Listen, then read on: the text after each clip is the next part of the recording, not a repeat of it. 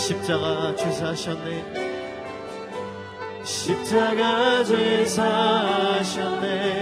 주님의 이름 찬양해. 주 나의 모든 것. 쓰러진 나를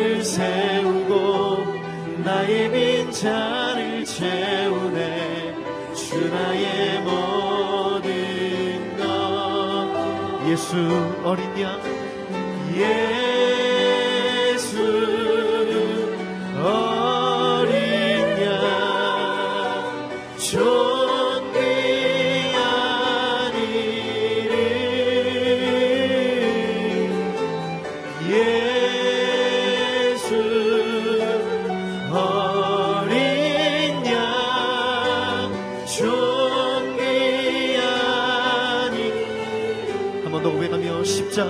사셨네. 십자가 죄 사셨네. 주님의 이름 찬양해. 주 나의 모든 것. 쓰러진 나를 세우고 나의 빈잔을 채우네. 주 나의 모든 것 예수 어린 양 예수 어린 양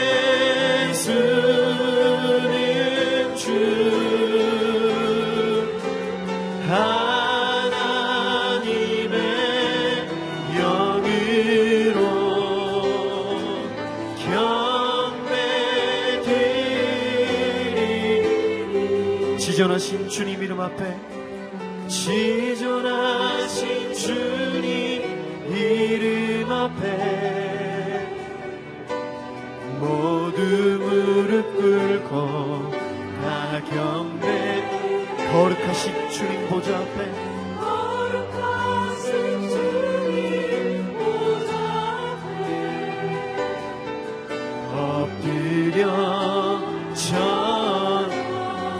지존하신 주님 이름 앞에 지존하신 주님 이름 앞에 모두 무릎 꿇고 다 경 거룩하신 주님 거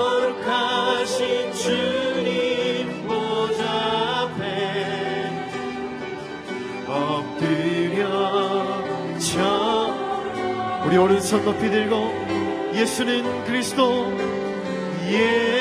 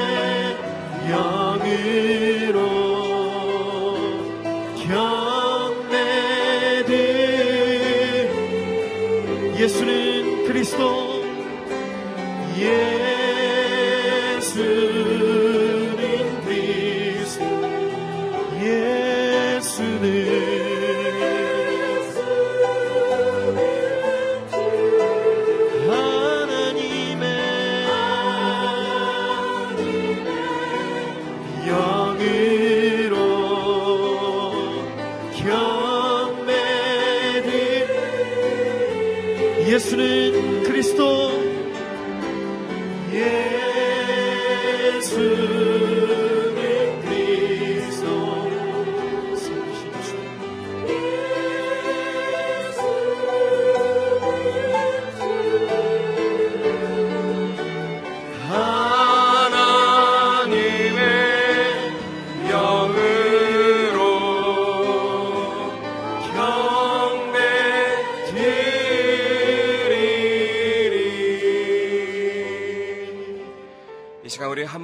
기도하며 나아가겠습니다.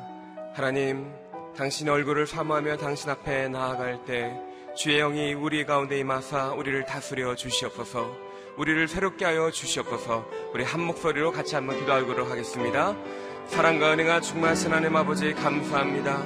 오늘 새날을 주시고 주님 전에 나와 당신의 얼굴을 사모하며 나아가게 하심을 인하여 감사드립니다. 목마른 사슴이 시냇물을 찾기에 갈급한 같이 당신 앞에 나아갈 때 우리의 목마른 영혼을 채워 주시옵소서. 우리의 잔을 채워 주시옵소서. 주의 말씀으로 우리를 새롭게 하여 주시고 주님의 영광의 빛으로 우리를 새비춰 주시사 우리 마음 가운데 있는 모든 어둠이 물러가게 하여 주시고 우리의 모든 깨지고 상한 부분이 주의 말씀으로 회생되는 역사가 이 아침 가운데 있게 하여 주시옵소서. 주님 당신을 사모합니다 당신을 간절히 사모합니다. 주님을 사모하며 나아갈 때 우리를 채워주시고 만나주시고 주님이 살아계심을 경험하게 하여 주시옵소서 이 예배 가운데 오셔서 좌정하여 주시옵소서 사랑과 은혜가 충만하신 하나님 아버지 감사합니다. 오늘도 새날을 주시고 생명을 주시고 주님 전에 나와 아버지 앞에 예배하며 당신 앞에 나아가게 하심을 인하여 감사드립니다. 이 시간 소망하는 것은 하나님 주의 말씀으로 성령으로 새롭게 되기를 소망합니다. 우리의 모든 더러운 것 씻어주시고 오늘 주의 말씀을 통하여 오늘 우리가 살아갈 길을 비춰주시고 주와 동행하는 하루 되게 하여 주시옵소서 감사드리며 우리 우주 예수 그리스도의 이름으로 기도드렸습니다. 아멘. 오늘 함께 보실 하나님의 말씀은 에스겔서 42장 1절에서 20절까지 말씀입니다. 에스겔서 42장 1절에서 20절까지 말씀입니다. 저와 여러분이 한 절씩 교독하도록 하겠습니다. 그 사람은 나를 북쪽 방향의 길을 통해서 바깥들로 데리고 나갔다. 그는 나를 성전 뜰 앞과 북쪽을 향한 건물 앞에 있는 방들로 데리고 갔다. 문이 북쪽을 향하고 있는 이 건물은 길이가 100규빗, 너비가 50규빗이었다. 이 건물은 세 개층의 쪽방이 있는 건물로서 20규빗 되는 안뜰과 바깥뜰, 포장대꽃과 마주대하고 있었다. 방들 앞으로 안쪽을 향해 너비 10규빗, 길이 100규빗의 복도가 있었고 그것들의 문은 북쪽을 향해 있었다. 맨 위에 있는 방이 가장 좁았는데 그것은 아래층, 중간층보다 복도가 더 많은 공간을 차지하고 있었기 때문이다. 방들은 3층으로 되어 있었고 성전뜰에 있는 기둥들과 같은 기둥들이 없었다. 그래서 위층이 아래층, 중간층보다 좁아졌다. 바깥들을 향한 방들 앞에 있는 바깥벽은 방들과 평행을 이루고 있었는데 그것의 길이는 50규빗이었다. 바깥들을 향해 있는 방들의 길이는 50규빗이었으며 성전을 마주보고 있는 방들의 길이는 100규빗이었다. 이들 아래쪽 방들은 바깥들에서 그것들에 들어올 때 입구가 동쪽으로 나 있었다. 뜰 맞은편, 건물 맞은편, 동쪽 방향의 뜰 두꺼운 벽에도 방들이 있었다. 그 방들 앞에도 통로가 있었고 그 형태가 북쪽 방향의 방들과 비슷했다. 그 길이와 너비도 다른 방들과 같았고 그 통로와 입구는 설계한 대로였다. 남쪽 방향의 방들의 문과 대칭으로 문이 하나 있었는데 방들로 들어갈 때 동쪽 방향 벽 바로 앞 통로 어귀에 있었다. 그러고 나서 내게 말, 그가 내게 말했다. 성전 뜰 앞에 있는 북쪽 방들과 남쪽 방들은 거룩한 방이다. 여호와께서 나아가는 제사장들이 지극히 거룩한 예물들을 그곳에서 먹을 것이다. 그곳은 거룩한 곳, 곳이므로 그들이 지극히 거룩한 제물들, 곧 곡식 제사와 속죄제와 속건제의 제물들을 그곳에 둘 것이다. 제사장들이 한 번 성소에 들어가면 그곳으로부터 그냥 바깥들로 나오지 못하고 그들이 입고 섬기던 그들의 옷을 벗어놓고 나와야 한다. 이는 제사장들의 옷이 거룩하기 때문이다. 그들은 다른 옷으로 갈아입고 나서야 백성들을 위한 뜰에 가까이 갈 수 있다. 그는 성전 안쪽을 다 재고 난 뒤 동쪽 방향으로 향하고 있는 문으로 나를 데리고 나가서 그 주변을 모두 쟀다. 그가 길이를 재는 막대기로 동쪽을 쟀더니 500규빗이었다. 그가 북쪽을 쟀더니 길이를 재는 막대기로 500규빗이었다. 그가 남쪽을 쟀더니 길이를 재는 막대기로 500규빗이었다. 그가 서쪽으로 가서 쟀더니 길이를 재는 막대기로 500규빗이었다. 이렇게 그는 사면을 모두 쟀다. 사면을 둘러 모든 벽이 있었는데 그 길이가 500규빗, 너비가 500규빗이었다. 그 벽은 거룩한 곳과 속된 곳을 구별하기 위한 것이었다. 아멘. 이 시간 이상준 목사님 나오셔서 거룩한 만남을 위한 준비가 되어 있습니까? 라는 제목으로 말씀을 전해주시겠습니다. 할렐루야. 아, 오늘 하루도 하나님의 거룩한 임재 가운데 또 은혜로운 인도하심 가운데 아, 살아가는 삶이 되기를 주님의 이름으로 축복합니다.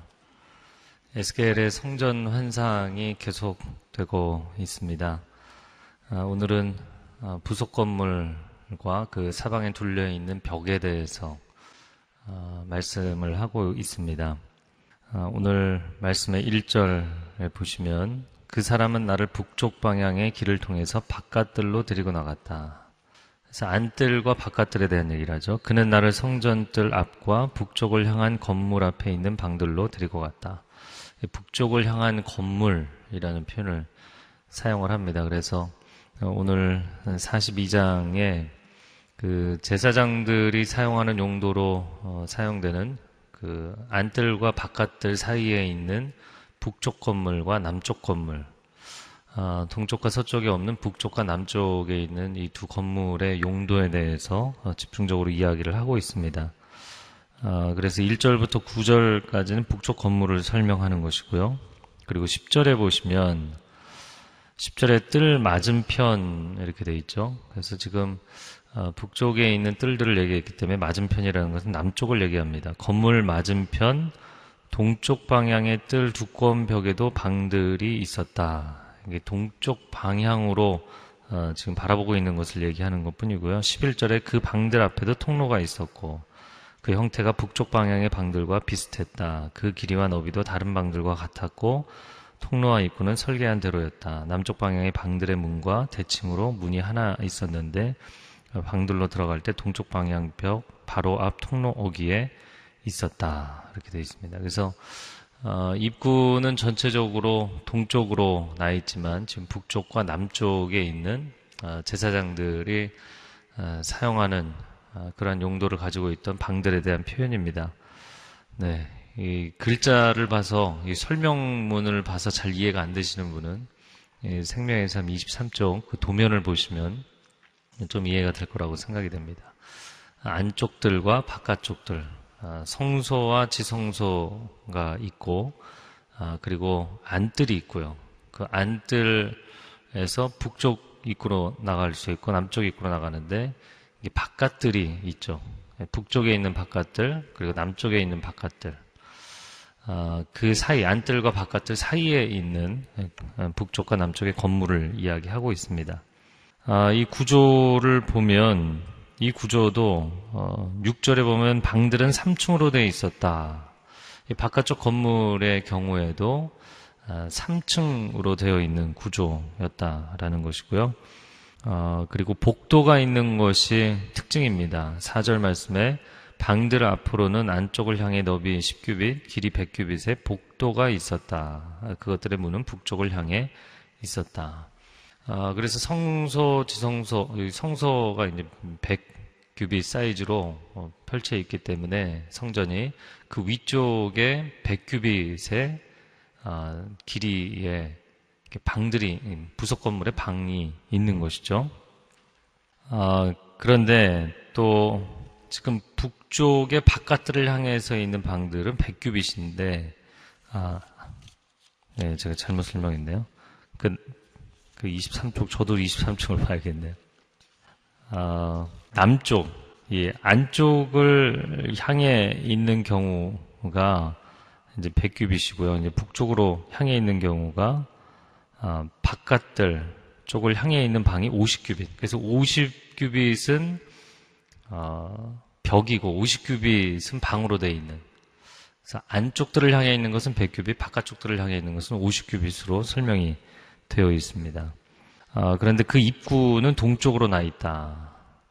어, 그래서 이제 방들이 향해 있는 것은 그 백규빗의 방들이 향해 있는 것은 문들이 북쪽을 향해 있지만 지금 그 전체 방에서의 나가는 쪽 입구는 동쪽으로 돼 있다.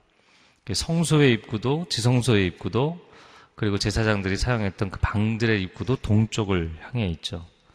그래서 하나님의 임재로부터 가장 먼 쪽, 해 돋는 쪽, 어, 동쪽에 어, 중요한 입구들이 있는 것을 보여줍니다. 아, 그래서 성소의 성전의 전체적인 구조가 일관성이 있는 것을 보여주는 것이고요. 그리고 용도가 어떻게 되는가를 한번 보겠습니다. 13절 말씀, 13절 말씀을 한번 같이 읽어보겠습니다. 시작. 그러고 나서 그가 내게 말했다. 성전뜰 앞에 있는 북쪽 방들과 남쪽 방들은 거룩한 방이다. 여호와께 나아가는 제사장들이 지극히 거룩한 예물들을 그곳에서 먹을 것이다. 그곳은 거룩한 곳이므로 그들이 지극히 거룩한 제물들 곧 곡식 제사와 속죄제와 속건제의 제물들을 그곳에 둘 것이다. 아, 앞부분에는 북쪽과 남쪽에 있는 이 부속 건물의 방들의 구조를 설명한 것이고 이제 뒷부분에 13절부터 용도를 설명을 했습니다. 근데 거룩한 방이다. 아, 왜 그런가 세 가지 이유를 들었는데 13절에 두 가지 이유를 들었고 14절에 아, 또한 가지 이유를 듭니다. 13절에 이야기한 첫 번째 이유는 제사장들이 지극히 거룩한 예물을 그곳에서 먹을 것이기 때문에 지극히 거룩한 예물은 한마디로 지성물이라고 하는 것입니다. 지성물. 어, 지극히 거룩한 예물이라는 것은 무엇인가? 화목제 같은 경우는 제사를 의뢰한 의뢰인도 같이 어, 펠로우십 아퍼링 교제의 제사였기 때문에 같이 식사를 했죠. 근데 그러지 않았고 지성물의 경우엔 또 제사장이 제사장만 있는 게 아니라 제사장에 딸린 식구들이 있기 때문에 그들도 같이 식사를 하는 경우가 있었는데 이 경우는 딱 제사장들만 먹는 네, 그런 예물입니다. 그래서 지성물, 지극히 거룩한 예물이다. 레위기 10장 12절에 한 가지 예가 나오는데요. 여호와께 드린 화제물 중 소재에 남은 것은 지극히 거룩하니 지극히 거룩하니 너희는 그것을 취하여 누룩을 넣지 말고 제단 곁에서 먹으라. 그래서 레위기의 제사에 대한 규정을 보면 사실 이 지성물을 어디서 먹게 돼 있냐면 제단 곁에서 먹게 돼 있어요.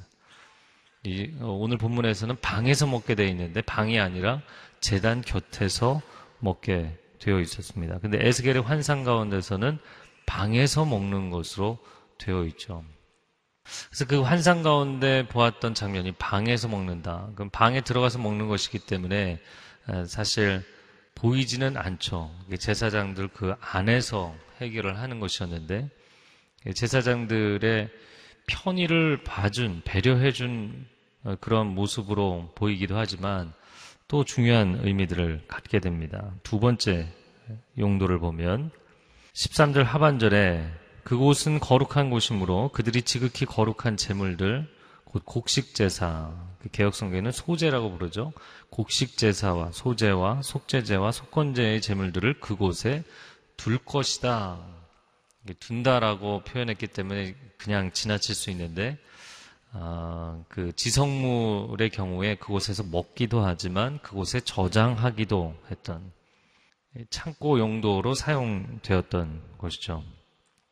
어, 이 지성물에 해당하는 예물들은 밖으로 유출할 수 없기 때문에 이곳에서만 아, 소용되는 것이기 때문에 밖으로 나가지 않도록 그곳에서 먹거나 그곳에 두거나 보관을 하거나 했던 것이죠. 세 번째 이유가 14절에 나옵니다. 14절 말씀 읽겠습니다. 제사장들이 한 번 성소에 들어가면 그곳으로부터 그냥 바깥들로 나오지 못하고 그들이 입고 섬기던 그들의 옷을 벗어놓고 나와야 한다. 이는 제사장들의 옷이 거룩하기 때문이다. 그들은 다른 옷으로 갈아입고 나서야 백성들을 위한 뜰에 가까이 갈 수 있다. 일단 성소에 들어오면 성소에서 업무를 감당할 때 깨끗이 씻고 그리고 제사장 예복을 입습니다. 아, 제사장 의복을 입고 아, 성전 업무를 감당하는데 그곳에서 나갈 때 백성들이 들어올 수 있는 바깥들이 있는 쪽으로 나갈 때는 제사장이 그 의복을 방에서 벗어두고 나가야 된다. 라는 이야기입니다. 아, 그 예복 그대로 입고 바깥들로 나가서는 안 된다.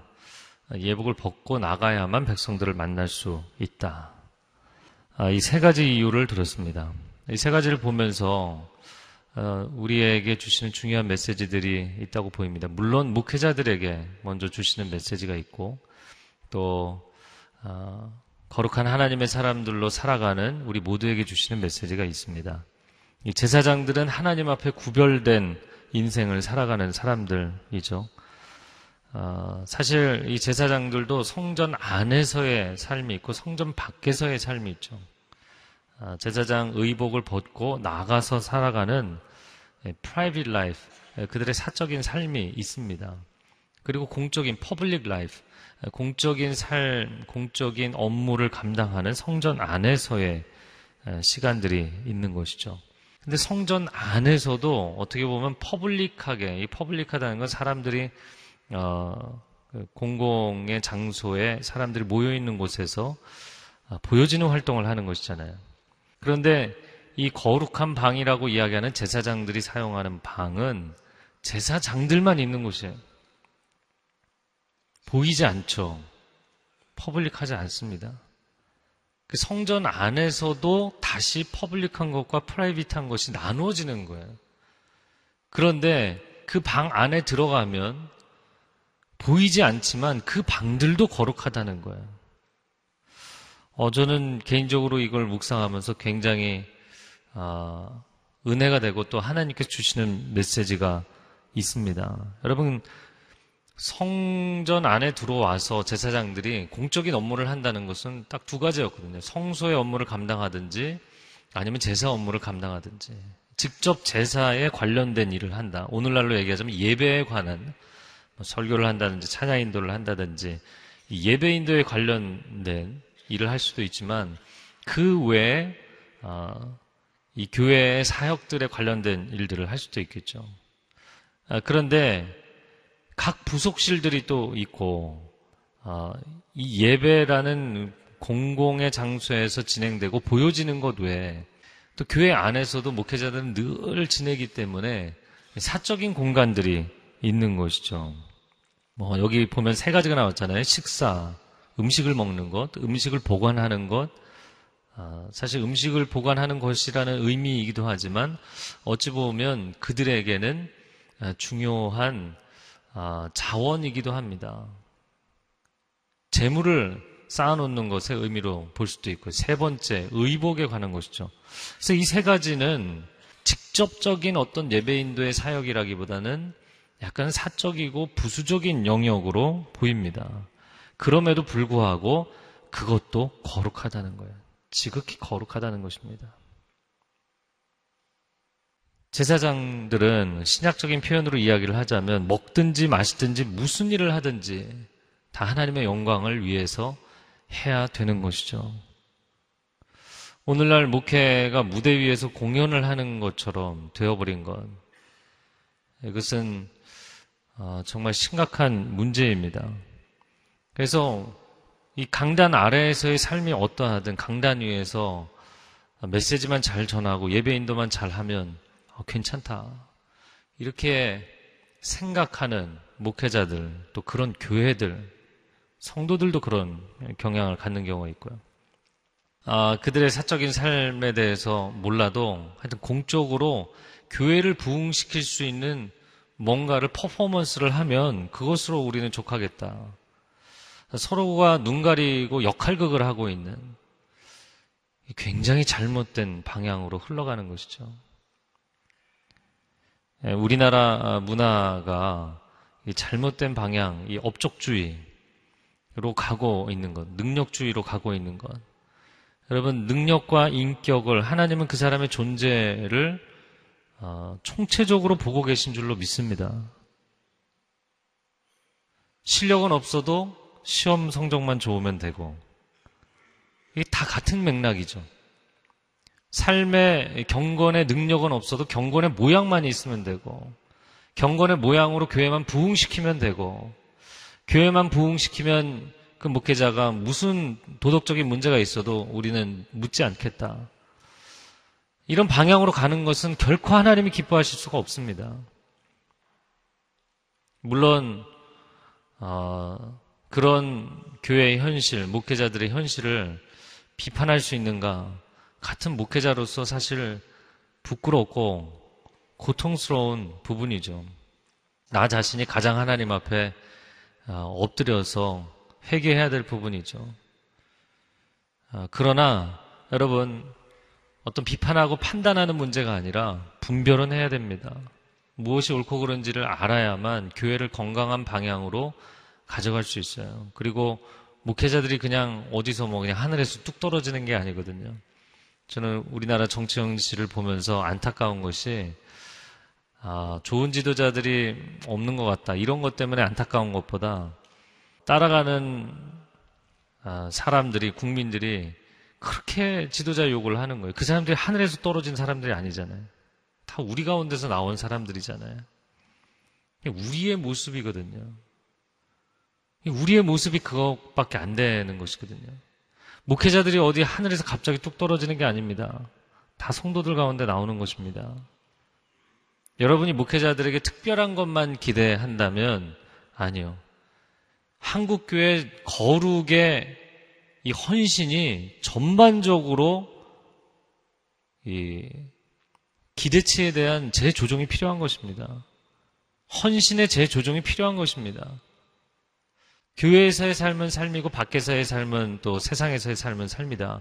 이렇게 이분법적인 한 분 하나님이 세상을 통치하시고 다스리시는 줄로 믿습니다. 보이는 곳에서는 거룩하고 보이지 않는 곳에서는 마음대로 행동해도 되는 아, 그래서 사실 뭐 저희 교회는 이렇게 메시지를 할때 어, 종교적인 용어라든지 아니면 목에 힘을 주고 할렐루야 이렇게 한다든지 뭐 이런 걸 안 하죠. 저는 그 참 좋다고 생각합니다. 왜냐하면 목회자들도 본인이 이 영적인 거룩한 척을 하는 역할극에 빠질 수 있기 때문이에요. 어, 저는 그런 모습을 볼 때마다 제 자신이 굉장히 조심스럽습니다. 왜냐하면 앞에서 분명히 여러분 이런 부분에 헌신하십시오. 때로는 막 목소리까지 떨면서 여러분 이 교회가 이런 일을 하는데 같이 헌신하십시오. 헌금에 동참하십시오. 근데 뒤에 가서 본인은 아무것도 안 해요. 그냥 사람들을 선동하기 위해서 목소리를 떨었을 뿐이지 아무런 사실 내적 감동이 없었던 거예요. 그럼 나는 아무것도 동참하지 않으면서 사람들에게만 하라고 이야기를 하고 있으면 이거는 이제 종교적 선동가라고 이야기하는 것이죠. 보이는 공간에서는 거룩한 모양을 갖는데 보이지 않는 방들에 들어가서는 그렇지 않은 한국교회 현실입니다. 목회자들의 현실입니다. 그래서 어, 이 사무엘 상에 엘리 제사장의 그 아들들이 성소에서 뭐 예물을 바치기도 전에 야 그 좋은 고기 부인 나한테 내놔라. 그래서 안 내놓으면 막 빼앗기도 하고 아, 이런 악한 행동을 하잖아요. 그럼에도 불구하고 엘리가 자기 아들들을 꾸짖지 못하잖아요. 여러분 목회자들은 사실 집에 있는 시간보다 교회에 있는 시간이 훨씬 많죠. 그래서 예전에 어떤 목사님은 집에 다녀오겠습니다. 이렇게 교육자실 나가시면서 뭐 집에 진짜 그 늦게 퇴근하고 일찍 나올 때는 집에 한 뭐 다섯 시간, 네다섯 시간 있고 그러고 교회에 나와 있으니까 아, 그렇죠. 그러다 보면 이제 익숙해지는 거예요. 익숙해짐의 문제는 아, 편안해지는 거예요. 여러분, 교회라는 공간이 물론 편안해야 되지만 하나님이 이곳에 머무시기에 편안해야죠. 내가 편안해서 내가 퍼져버리면 내가 하나님의 임재의식을 망각해버리면 큰 문제가 생기기 시작합니다. 이 사고를 제일 많이 치는 게 이제 목회자들이죠. 왜냐면 가장 오랜 시간을 교회에 있기 때문이에요.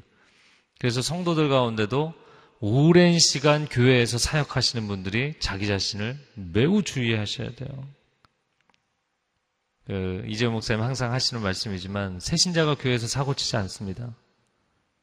다 중직들이 사고를 치는 것입니다. 그럼 중직 중에 중직은 목회자죠. 목회자가 사고 제일 많이 치는 것입니다. 익숙한 그 자리에 있는 사람들이 주의해야 되는 것이죠. 아, 사실 성도들과 동일하게 레위 지파 제사장의 그 직분에 있는 사람들도 성전 밖에서의 삶은 어, 거의 비슷한 삶을 사는 부분들이 있었습니다. 왜냐하면은 열두 지파가 기업 분배를 받을 때 레위 지파는 통으로 받지는 않았지만 각 지파가 분배받은 땅에서 어, 성읍들이나 그 주변의 목초지들을 받았기 때문이에요. 그들도 나가서 경작도 하고 양도 치고 일상적인 삶을 살았어요. private life, 사적인 삶을 살았어요. 그래서 평상시에는 백성들과 똑같은 삶을 살았다는 것을 또 한 가지 기억하실 필요는 있어요. 그래서 밖에서 혹시 지나가다가 제가 반바지를 입은 걸 보고는 그 편안하게 생각하시기 바랍니다. 네. 제가 밴쿠버에 있을 때 밴쿠버 가서 처음에 정말 뭐 뜨겁게 열심히 사역했어요. 아, 그런데 이제 거기 한인 마트가 있는데 월요일 날 제가 장을 보러 갔어요. 아, 그냥 평범한 자켓에 저는 좀 눈이 좀 부시기 때문에 이것도 굉장히 부신데 선글라스를 끼고 또 껌을 좋아합니다. 그래서 껌을 씹으며 전 아무 생각 없이 그냥 가고 있었어요. 어, 그런데 주, 어, 그 주중에 얘기가 들리더라고요. 어, 목사님 어떻게 마트 앞에서 그러고 다닐 수 있냐? 어, 근데 제가 무슨 죄를 지은 게 아니잖아요. 네. 어, 집에서도 목사님들이 예전에는 그랬죠. 요즘 시대에는 그런 사모님들은 없으신 것 같아요. 근데 예전에는 집에서도 남편이 아니라 목사님, 목사님 이렇게 부르는 거예요. 여러분, 목회자들도 private life가 있죠. 집에서는 남편이고 아빠죠. 내가 목사니까. 아니요, 남편으로서의 역할을 하고 아빠로서의 역할을 해야죠. 아, 제사장들이 밭도 가꾸고, 아, 양들도 키우고 한 것입니다. 그들에게도 목초지가 있고 성업이 있었어요. 자, 그러나 그들에게는 거룩한 삶의 구별이 요구되는 것이죠. 아, 저는 그 14절 맨 마지막에 나오는 백성들을 위한 뜰에 가까이 갈 때는 옷을 갈아입어야만 이렇게 표현되어 있는 거예요. 그러니까 백성들 한가운데 들어갔다가 또 백성들 가운데서 나왔다가 예수님을 보면 예수님께서 무리들 가운데 섞여서 사역을 하셨다가 또 홀로 한적한 곳에 가셔서 하나님하고 독대하시고 끊임없이 90력과 예, 원심력이 아, 양쪽이 균형을 이루고 있는 걸 보죠. 어, 전에 어떤 선배님은 그런 목회자들, 후배들에게 그런 얘기 해주셨어요. 불각은 불가원이다. 성도들과는. 너무 가까이도 가지 말고 너무 멀리 가지도 말라. 근데 여러분 이게 어떤 인간관계나 조직관리의 처세술이 돼서는 안 되고요. 거룩이라는 개념으로 놓고 봤을 때 목회자들이 아 나는 거룩한 직분이니까 일상의 모습으로 나는 갈 수 없다. 그래서 밖에 나가서도 늘 이렇게 목에 힘주고 아, 나는 목사다. 집에서도 목사다. 이렇게 있는 건 잘못됐다고 보입니다. 지극히 일상적일 수도 있고 그러나 하나님의 일을 감당할 때 지극히 거룩한 역할을 감당해야 되는 이 두 가지 모습을 다 갖고 있는 것이죠. 아, 하나님의 임재의 통로, 정결한 통로 역할을 감당할 수 있도록 여러분 목회자들을 위해서 중보하며 기도해 주시기 바랍니다. 자, 그런데 오늘날에는 목회자들만 이 역할을 하는 것이 아니죠. 베드로전서 2장 9절 말씀에 그러나 여러분은 택하신 족속이요 왕 같은 제사장들입니다. 만인 제사장이라고 하는 것이죠. 그래서 여러분은 만인 제사장입니다. 여러분 모두가 하나님의 자녀일 뿐만 아니라 왕 같은 제사장이 된 줄로 믿습니다. 우리가 이거 암송할 때는 굉장히 즐겁게 암송하죠. 아, 그리고 아, 영적 자존감도 생기게 해주는 구절이죠. 그러나 타이틀이라는 거는 자존감만 심어주는 게 아니라 여러분이 명함에 무슨 뭐 위원장 이런 타이틀만 갖고 여러분이 좋아할 수는 없죠. 그 타이틀은 항상 책임이 따르는 것이잖아요. 여러분은 이 시대에 제사장으로 살아가는 것입니다. 세 가지를 오늘 본문에서 이야기했잖아요. 방에 들어가서도 당신은 여전히 거룩한 공간 안에 있는 것이고 먹는 것도 지극히 거룩한 것을 먹고 있는 것이고, 당신이 쌓아두는 것도 지극히 거룩한 재물을 쌓아두는 것이고, 당신이 갈아입는 옷도 거룩한 하나님의 사역을 감당하는 그 옷을 갈아입는 것이다. 이 세 가지의 영역을 가지고 어, 이야기를 하면요, 여러분의 먹는 것이 거룩하기를 바랍니다. 네, 아멘들을 안 하시는데 여러분 입 안으로 들어가는 것이 거룩하기를 바랍니다. 사람이 건강 관리할 때 일단 먹는 것부터 조절하잖아요. 네. 다이어트라는 게 먹는 것을 얘기하는 거죠. 아, 무엇이 들어가느냐가 여러분의 몸의 구성 요소를 좌우하는 것입니다. 예, 무엇을 먹느냐 매우 중요하죠. 글쎄 뭐 술, 담배뿐만이 아니라 탄산음료, 패스트푸드, 음식을 너무 과하게 먹는 것, 아니면 음식을 어, 너무 안 먹는 것, 예, 거식증, 이것도 문제인 거죠. 아, 제가 예전에, 지금은 그 친구는 합동 측의 목사님 되셨는데, 그 대학 학부 때 만났던 친구가 정말 그냥 대학교 1학년 때부터 목사님으로 보이는 그런 친구였어요. 너무나 목소리는 귀여운데 그냥 너무나 홀리한 삶을 살고 있는. 아, 근데 이 친구가 보면 여러 가지 배울 점이 많이 있었는데, 아, 초콜릿도 먹지 않고, 하여튼 뭐, 이런 걸 잘 안 먹어요. 그래서 제가 물어봤더니, 상준아, 너는 어떻게 하나님 주신 거룩한 몸에 그런 걸 넣을 수 있니? 뭐, 그렇게 얘기하는 친구였어요.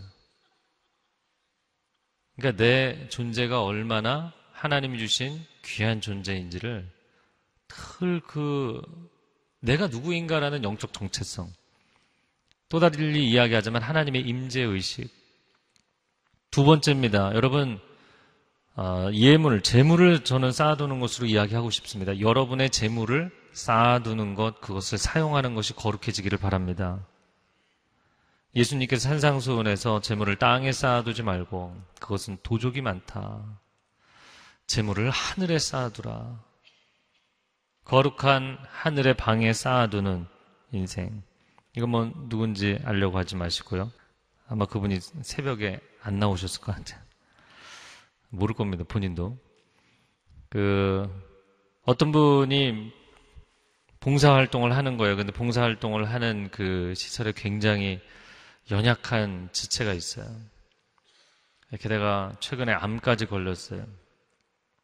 굉장히 많은 비용이 드는데 사각지대에 있어서 어떻게 국가에서 아니면 복지시설에서 도움을 받을 수도 없고 그래서 그런 안타까운 사연을 본인이 이제 최선을 다해서 돕고 있지만 안타까운 사연을 아, 순모임에서 이야기를 했더니 순모임에 있는 한 분이 어 그러면 제가 좀 일을 하니까 한 세 달 정도 아, 세 달 정도 분량의 11조를 제가 그 아, 상황 어려운 상황 가운데 있는 분을 지원하는데 써도 되겠습니까?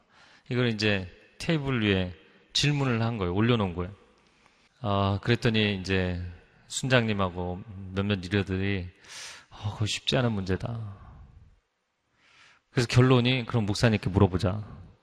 하여튼 왜 어려운 것만 물어보는지 모르겠어요. 아, 보통 이제 11조를 교회에 헌금으로 어, 드리지 않고 이제 구제 용도로 사용을 한다. 아니면 선교지에 선교사님이 지금 굉장히 급하신데 보낸다. 어, 구약적인 개념을 들어서 구약의 11조를 가난한 자에게 사용하기도 했거든요. 구약적 개념을 들어서 어, 그것이 make sense, 일리가 있다. 뭐 그것도 가능할 수 있다. 이렇게 성경적으로 이야기할 수 있습니다. 저에게 질문을 하더라고요. 그래서 어, 저 개인적으로 말씀드리자면 저는 별로 레커멘더블 하지 않습니다. 추천할 만 하지 않습니다. 전 그렇게 이야기를 했어요. 어, 첫 번째, 어, 그 11조가 다 모여서 교회에서도 사실 극률 사역을 하잖아요. 그래서 교회 안에 극률 사역을 하는 기관에게 요청을 해보십시오. 그게 다 또 성도들이 헌금을 한 것이니까.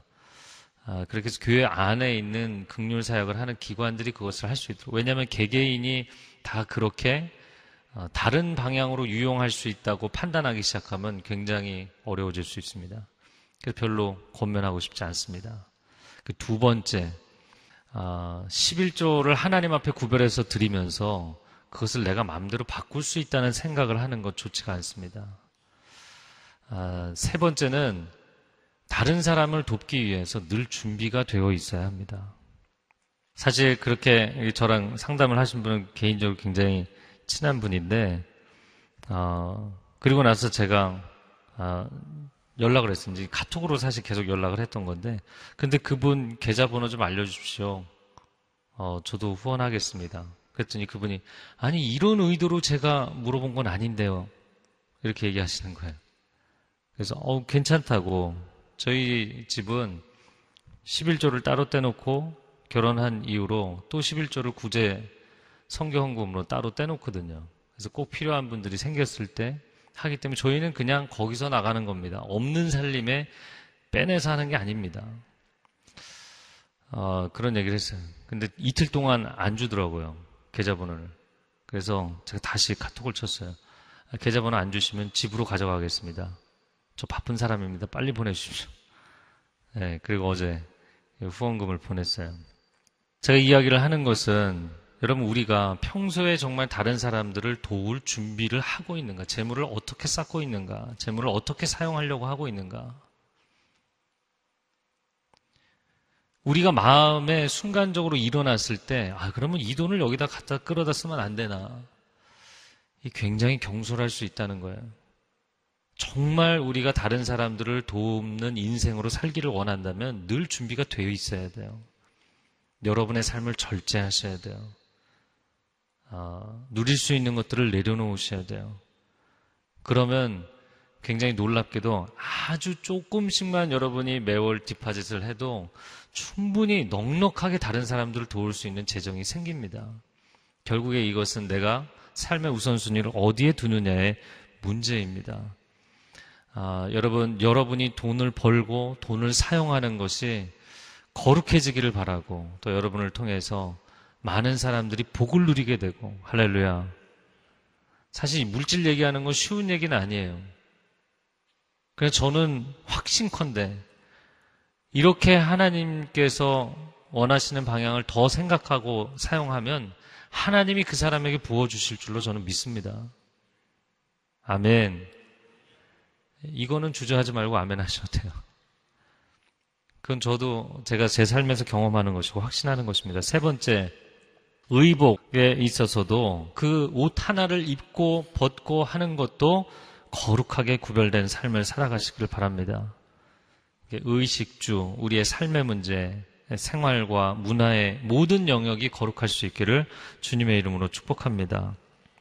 자, 15절 이하를 보면 그는 성전 안쪽을 다 재고 난 뒤 동쪽 방향으로 향하고 있는 문으로 나를 데리고 나가서 그 주변을 모두 쟀습니다. 그래서 동쪽, 어, 서쪽, 남쪽, 북쪽을 다 재봤는데 전부 500규빗.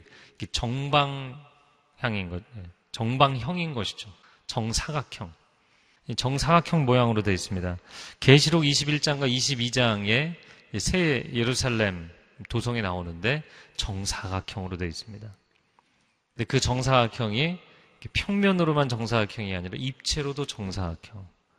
완벽한 성전, 이상적인 성전의 모습을 보여주는 것이죠. 마지막 20절 말씀을 같이 읽어보겠습니다. 20절 시작. 이렇게 그는 사면을 모두 쟀다.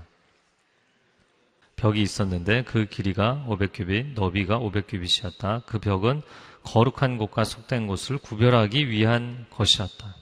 사면의 벽을 완전히 둘러서 친 것입니다. 그러면 그 500규빗, 500규빗, 500규빗의 이 벽이 왜 존재하느냐? 성속을 구별하기 위해서. 지 성소만 거룩한 곳이 아니고 성소만 거룩한 곳이 아니고 방들도 거룩한 곳이고 그 너머에 백성들이 들어오는 그 바깥들 밖에 있는 이 벽 안에도 다 거룩하다는 거예요. 그래서 저는 이걸 묵상하면서 하나님 이런 메시지를 주십니다. 세상과 교회를 구별해야 되는데 거룩하게 구별해야 되는데 뜰도, 뜰도 거룩하고 방도 거룩해요. 교회 안에 부속실에서 진행되는 모든 모임, 모든 회의, 모든 활동이 거룩합니다. 예배만 거룩한 것이 아닙니다. 제가 한 번은 어떤 교회 알려고 하지 마세요. 어떤 교회 가서 세미나를 했는데 끝나고 나서 잠깐 나가 계시라 그러더니 교인들끼리 막 싸우더라고요. 그 예배 시간에는 거룩해요. 근데 예배가 끝나고 나서는 막 사람들이 세속적이 된다든지 회의 시간에 들어와서 막 싸운다든지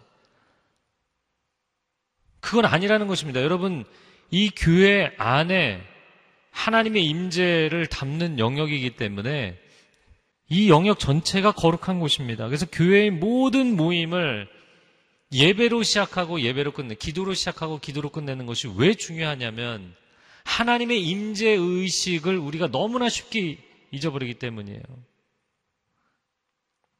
예배는 예배이지만 회의는 논쟁하는 시간이고 사역은 거칠게 하고 친교는 세상적이 되고 하나님이 이것을 원하지 않으십니다. 저를 한번 따라해 주시겠어요? 교회는 거룩한 곳입니다. 물론 죄인들이 모인 곳이지만 하나님의 임재 때문에 구성원들의 거룩함에 교회의 거룩함이 기초하는 것이 아니라 교회의 거룩함은 교회의 머리 되시는 그리스도의 거룩함과 교회를 시작하신 세우신 하나님의 거룩하심에 기초하는 줄로 믿습니다.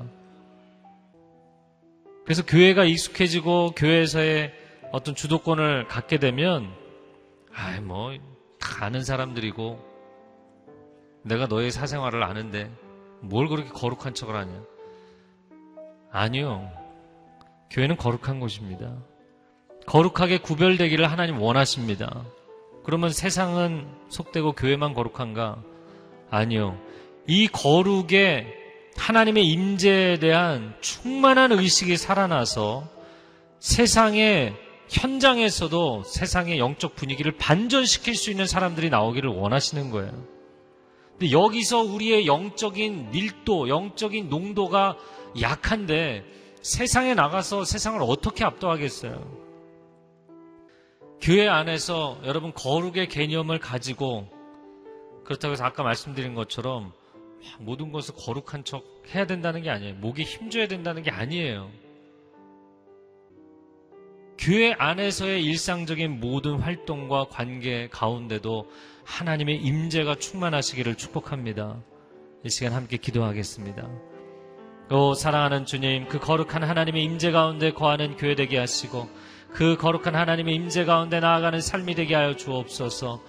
우리의 입 안으로 들어가는 것, 먹는 것이 거룩하게 하여 주시고 하나님, 우리의 세상에서 물질을 돈을 벌고 쌓는 것, 사용하는 것이 거룩하게 하여 주시고 우리의 일상의 삶이 거룩하게 하여 주옵소서. 우리 두 손을 들고 주여 삼창 기도하겠습니다.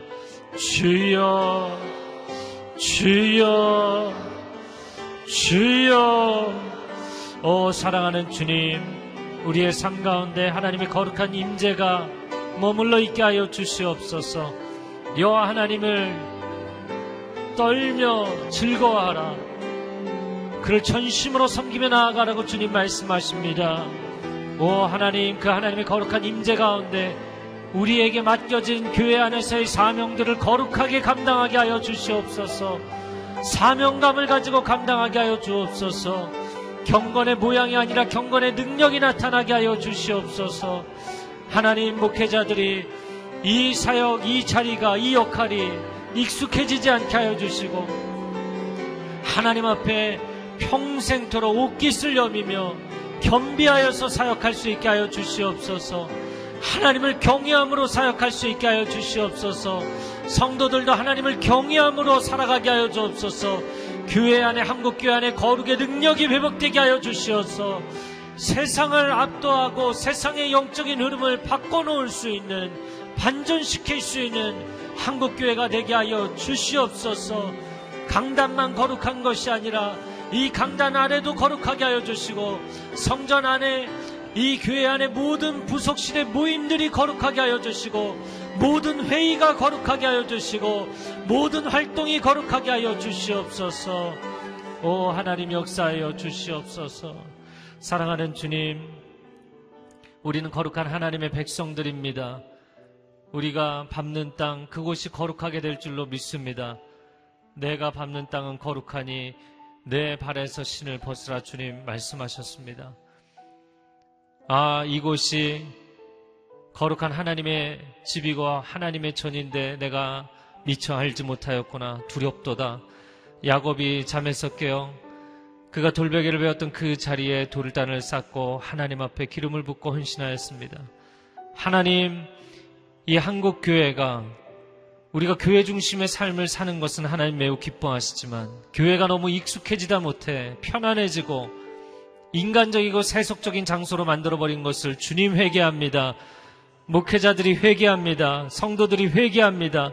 오 주님, 교회를 다시 한번 모든 방들도 모든 모임도 회의도 활동도 하나님의 임재 의식 가운데 감당하게 하여 주시옵소서.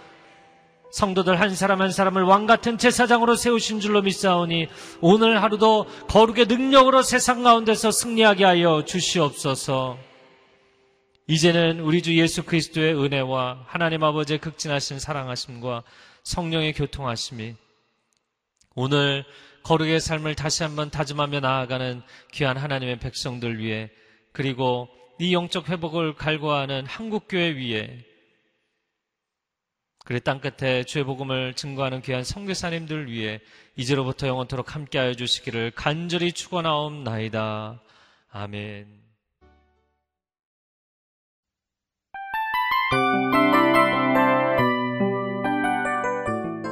이 프로그램은 청취자 여러분의 소중한 후원으로 제작됩니다.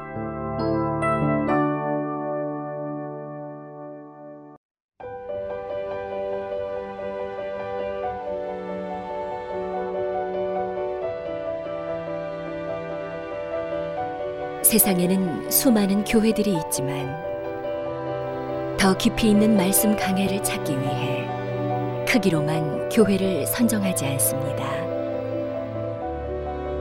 보다 좋은 영적 콘텐츠를 더 많이 나누기 위해 방송비를 받지 않습니다. 1년 365일 복음만 전하고 싶어서 우리는 광고를 하지 않습니다. 온누리의 복음을 땅끝까지 CGN TV와 함께 땅끝 선교사가 되주세요.